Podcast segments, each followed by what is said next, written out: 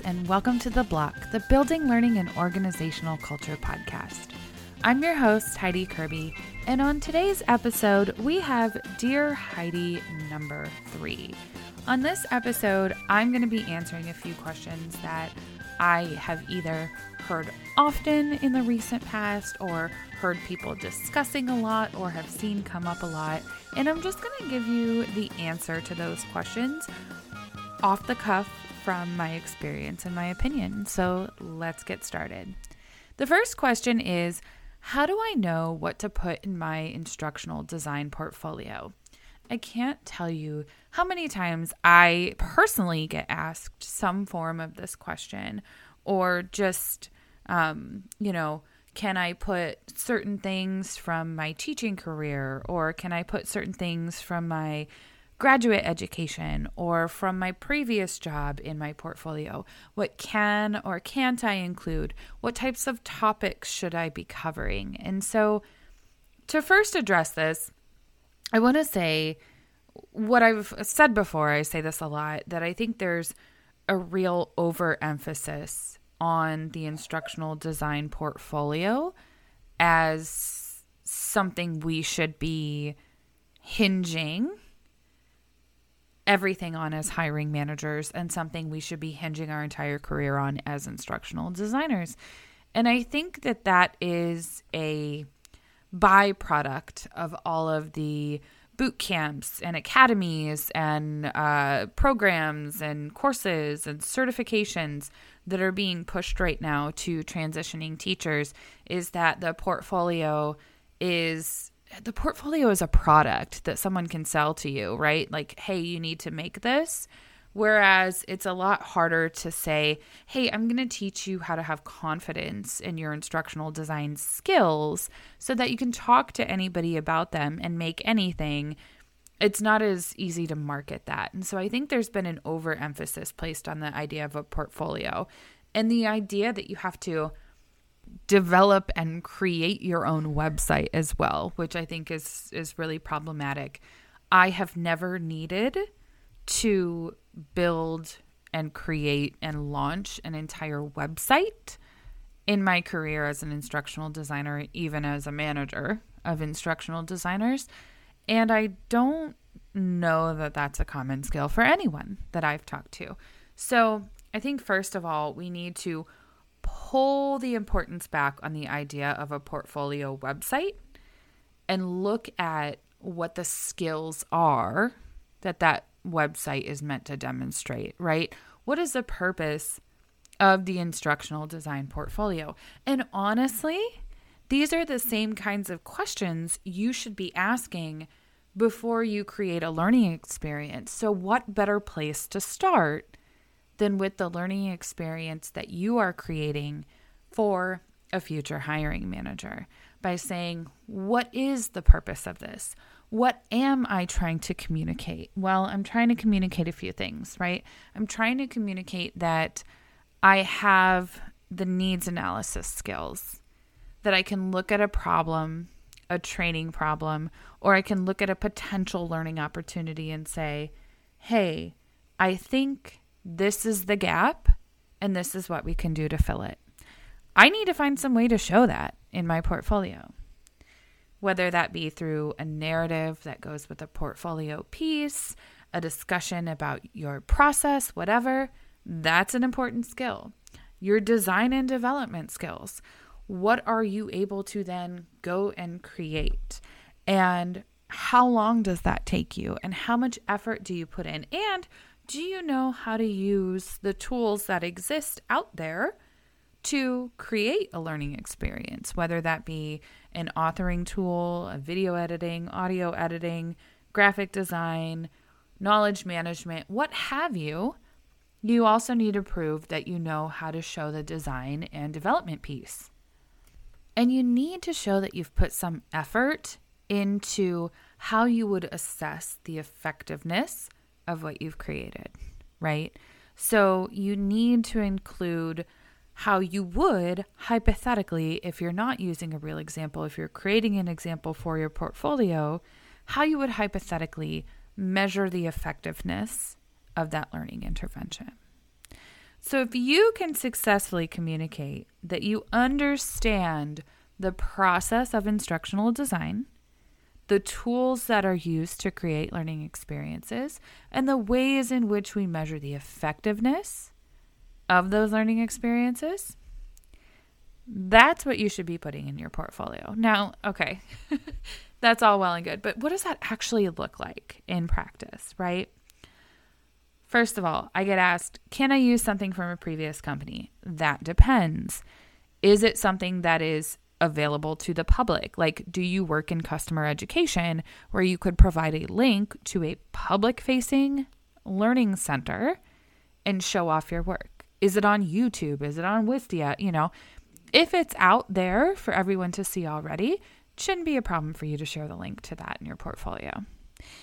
But if it's proprietary information, which many times it is, you'll either have to genericize it by pulling out all the logos, pulling out all the proprietary information, and provide it as as you know, kind of a mock up of what it would normally be, or recreate it, right? Just recreate it with generic info for a fake company called ABC Inc. or something like that, right? But you have to remove that proprietary info because a hiring manager is going to look at your portfolio and go, Whoa, that person should not be sharing that information. I wouldn't trust them with my company's information, right? The other thing that I get asked is like, well, then can I, if I can't use what I've, you know, used at other workplaces, or I've never worked in this field before, can I use teaching examples or graduate education examples? And I always say you can, but you have to draw the connections.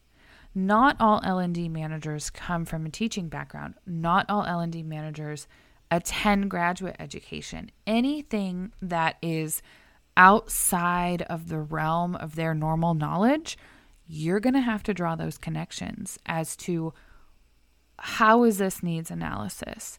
How does this represent designing and developing a learning experience for a diverse audience? How does the assessment that you use to measure this match up to how it would look in the type of workplace you're going to work in, right? So, for instance, I've seen people in their portfolios give like very specific measurements of how they improve test scores for, let's say, uh, this is just completely made up example, ninth grade reading. I improved ninth grade reading test scores 20 points year over year. If I work in corporate, I have no clue what that means. I've I I don't even know what the 20 point scale is out of. I don't even know what the acronyms are for the standardized tests in my state. I don't because there are so many of them. I would never know what exactly that stat means. So, shift it to a percentage, shift it to something that makes more sense for the hiring manager. I increased the um, achievement scores, let's say, year over year 20%. That is a better way to translate that information. But you still are going to expose that you don't have specific instructional design experience by including things that are from your graduate education or from a previous field. And that's okay, but you just have to realize that that's the case, right? You just have to realize that those are not going to be looked at in the same way as people who have examples of things that they've worked on while they were in corporate for six years, right? And I think it's okay. I think that's fine. Again, you just have to be able to communicate your process that you understand the foundational skills that are needed. Now, the last situation I get asked about is okay, so let's say I want to create a hypothetical example. What kind of topic do I pick? And I always just say, think of topics that are universal, right? You can choose soft skills, you can choose hard skills, you can choose something that is, you know, for funsies. But think about things that are like universal, right? Things like first aid, safety, leadership, customer service. These are the kinds of things that no matter the company, they'll have a basic understanding and the hiring manager will be able to make you know, take an objective look at what you've created. So, think about those types of things. Think about the kind of companies you're applying for. What are some commonalities?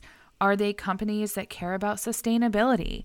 Can you create some kind of sustainability related course?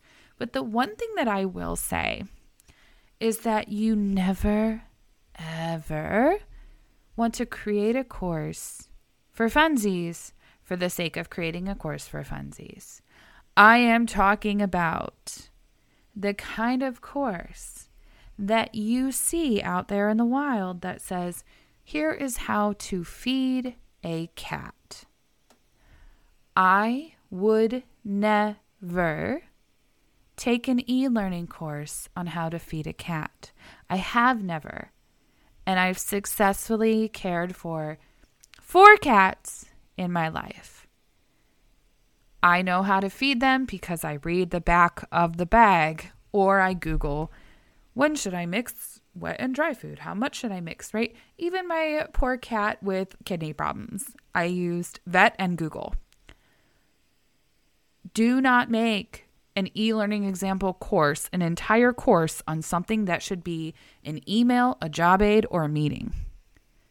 You have to still have the purpose in mind. You have to still have the outcome in mind. You have to still think about those things. That was a lot for just one question, but I get asked these these specific questions pretty often. So, I feel okay about taking that long. All right.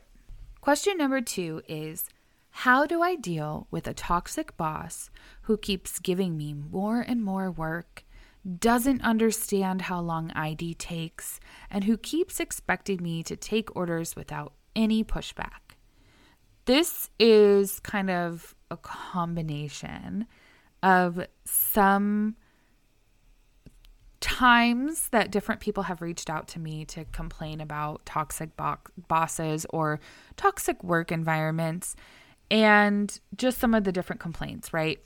That the boss continues to overload the person with work, that they don't understand instructional design or they don't understand why something is taking so long or that they expect the person to just take orders without doing any kind of needs analysis or anything like that, which again continues to go back to that the boss doesn't really understand instructional design and just wants stuff to get done.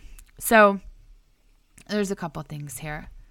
First of all, I know I've talked a lot about psychological safety and toxic workplaces in the past, but the truth of the matter is, someone hired that toxic boss, right? If they are truly toxic, if you do try to say, hey, I've had enough, hey, I need help, hey, I know this is taking a really long time, but here's why, I'd love some support. If you are are really honestly, honestly and openly trying to communicate with your boss and they continue to be toxic, there's really not much that you can do, right? There's really, you, you have to make a decision and you have to decide. And I've had to make this decision and it's really hard. And it's, it's not the same for everyone. And it depends on so many things. It depends on what you can afford if you can leave your job, if you can leave your job without another job lined up, if you are the primary person who holds the health insurance policy for your family, if you are the primary breadwinner for your family, if you have experienced mental health problems in the past or not, if you are, you know, there's so many things that go into this decision, but you have to make a choice about where your breaking point is, and you have to really honor that boundary right? You have to really tell yourself, okay, I am going to go and I am going to try to have this conversation with my boss. And if they are not receptive, and if they do not give me another week on this project without making my life hell, I'm going to start looking for new jobs. Or maybe it's a lot more dire, right? Maybe it's like if HR doesn't talk to my boss, I'm going to quit. And it may be. But you have to really look at that situation and you have to decide for yourself where your where your breaking point is, where your boundary is. But here's the other thing. I think sometimes we are disillusioned a little bit. I think there's this idea on social media, especially for people who aren't in instructional design yet, that it is a land of rainbows and unicorns where you get to be creative and make cool Jeopardy games for new hires. I'm sorry. I just had to do it. That you'll get to put pink and purple glitter on everything you touch. And it's hardly ever that way in real life.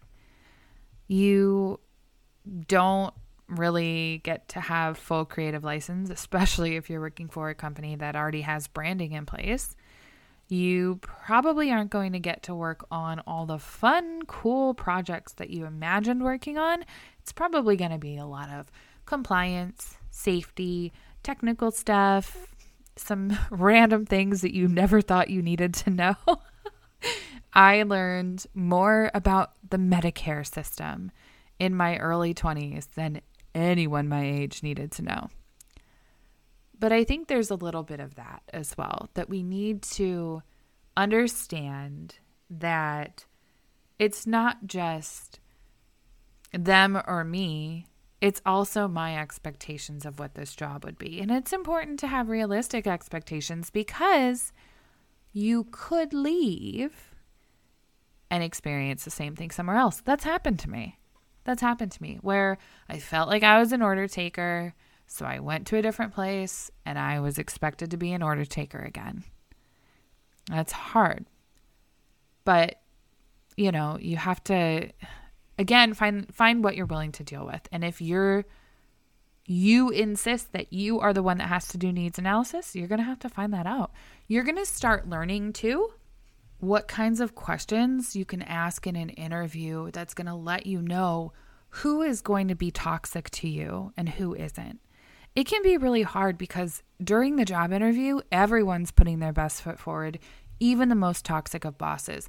I have had people who've turned out to be darn near sociopaths act like Mr. Rogers in job interviews. but seriously, so, long story long again, figure out why you're upset. Figure out the the disconnect. What is it that you want to do that you can't? And then figure out where that boundary is. What are you going to try to do to improve that? And where is the line for you? And then you know, have that conversation. Have that tough conversation with your boss. And if it still doesn't improve, then you may have to realize that you can't stay there. Okay. Question number three How do I get my team to work more quickly and efficiently through the ID process? This is a question about scalability and about how long it takes to do things sometimes in instructional design. Now, first of all, I have a very strong opinion that some of the tools that we use in instructional design are super wasteful in terms of time, that we should not be spending as much time as we are finagling with JavaScript. I'll just leave it at that. You, you, if you know, you know. And that there are much better tools out there used by other cross functional teams that we can adopt and we can use to move quickly, right? We don't necessarily need an LMS, depending on the needs of our organization. Could we instead have our product team build a website?